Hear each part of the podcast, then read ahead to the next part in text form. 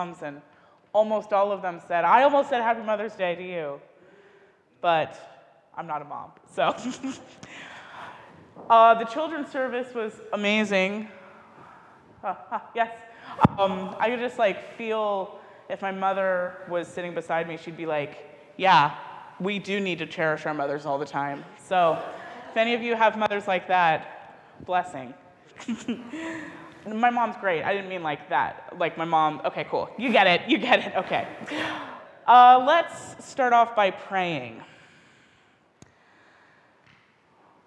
Lord, bless all the mothers in this room and the fathers and everyone. Um, we celebrate Mother's Day today, and we celebrate our moms always. May the words of my mouth and the meditations of all of our hearts be pleasing unto you, O Lord. Amen. So, when uh, just a couple years ago, uh, before the thought of even coming up here and speaking, I thought everyone who was standing up here knew the Bible backwards and forwards and knew exactly what they were saying all the time, and that they were guiding all of us, they were leading us together. You know what I mean? But I have a confession to make I am not that person. I, doing this uh, the past half a year, nine months, has been really, really, really awesome in that I've gotten to know the Bible in a way that I did not know before. I knew a couple of verses, of course. We all have those ones that we know. But um, a Bible scholar, I am not.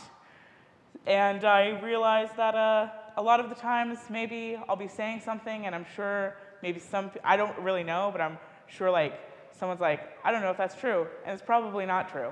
But just like, you know, we'll, we'll, get, we'll, we'll feel it through together. It's going to be great. okay.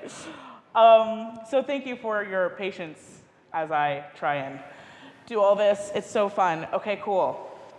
So this morning, in our Acts and Revelation reading, I couldn't help but notice something oddly familiar. I mean, in Acts, we see a person being revived from the dead by the Spirit of Christ. And in Revelation, we see celebrations with palm leaves.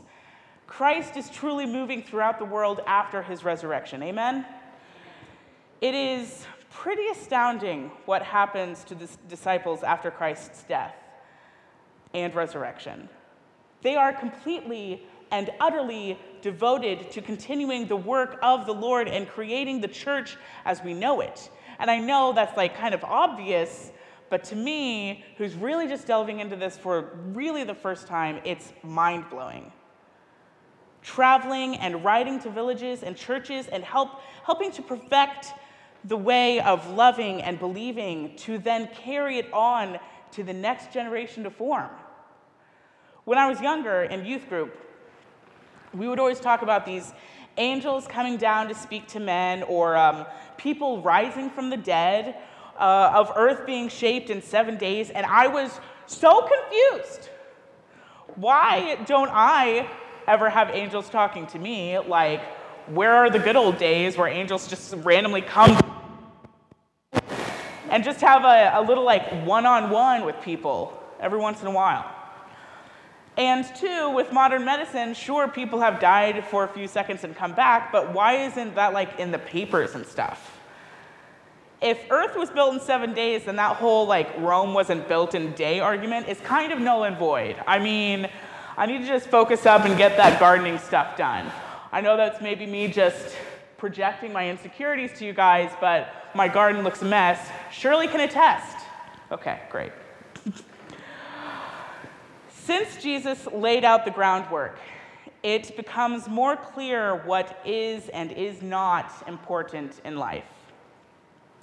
Through his examples, he's shown us that a person, background, religion, race, gender, uh, the person that, or the person itself, the history, it does not matter. What does matter is simply their faith and devotion to making this world a better world. No matter how small or big the acts. Acts, get it? Because we read from Acts? All right, cool. I'll leave that one for later. In our Acts reading, we see this woman who has a long devoted history of turning her privilege into charity, ensuring that she gives her time and money and efforts to those who are not of her monetary standing. For me personally, we don't see a lot of the uh, rich people being seen in a, in a great light here in the New Testament, as I said before, according to the small amounts that I've read. I mean, not small. Okay, cool. Um, just, okay. None with the stories that truly stick out uh, regularly, I mean. The rich are in my readings of the word, uh, where I was in that particular time, generally people who suck money up from the poor, tax collectors, leaders. However, here in this story, we see a woman of means who understood that her calling was to help others who are less fortunate. Her devotion and her love of her fellow man is simply as astound, so astounding to me as I read this book. Mitzi Smith put it this way It is the spirit of Tabitha, the spirit in her, that we hope will take on an immortality among the living. living. Tabitha used her privilege, wealth, just acts, and gifts and prophetic speech for the benefit of the less privileged, the widows, uh, the hungry, depressed, oppressed, marginalized, and penalized. She goes on to explain that though Tabitha is rising again, may have been mortal, it's her giving spirit that truly is the thing to be remembered. That's the glory. We are a people who are resurrected in death all the time. For even after those who remember us are gone, we bring our spirit to the world and carry our former generations with us. We carry their acts with us, and we attempt to perform acts that will help this world. Even hearing of Tabitha's life as someone who devoted life to giving, I'm inspired to do the same and motivated. And this book was written like hundreds of years ago or thousands. Was written a long time ago. If that isn't a miracle, I don't really know what is. The miracle of giving and our spirit being here forevermore. We see in Revelation a celebration, a tonal shift that the of the revelation that I've come to know that of destruction and it all kind of sounds scary, but a scene of joy and light, of Christians coming together in celebration. For we have devoted our lives to Christ, which means to continue to better the earth. And like after a long day of beautifying a town, we come together and revel in the glory that is Christ, or that is the beautification that we just did.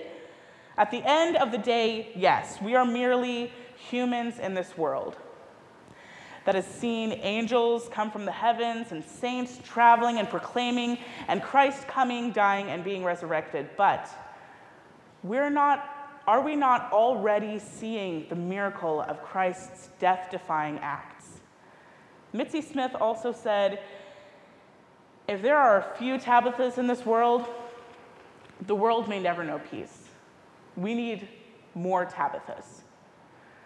And though we still know of countries being war torn and even great divides in our own country and maybe even in our own homes, we also see the hope of the future.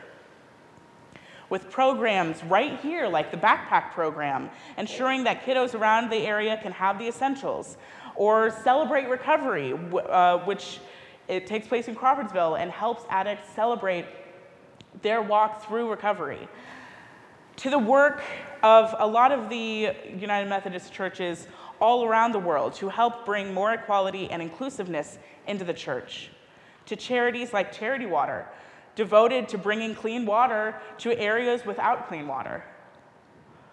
We can always love more, give more, act more, but for a moment, let us recognize that this miracle is already in action. We, of course, can, can continue waiting for Christ's triumphant return. But why sit and wait when we can join in on this awesome fun and wondrous life? We can continue to give and love. And we can just sit back and revel just for a second at how glorious it all is and use that to motivate us to tomorrow. Amen.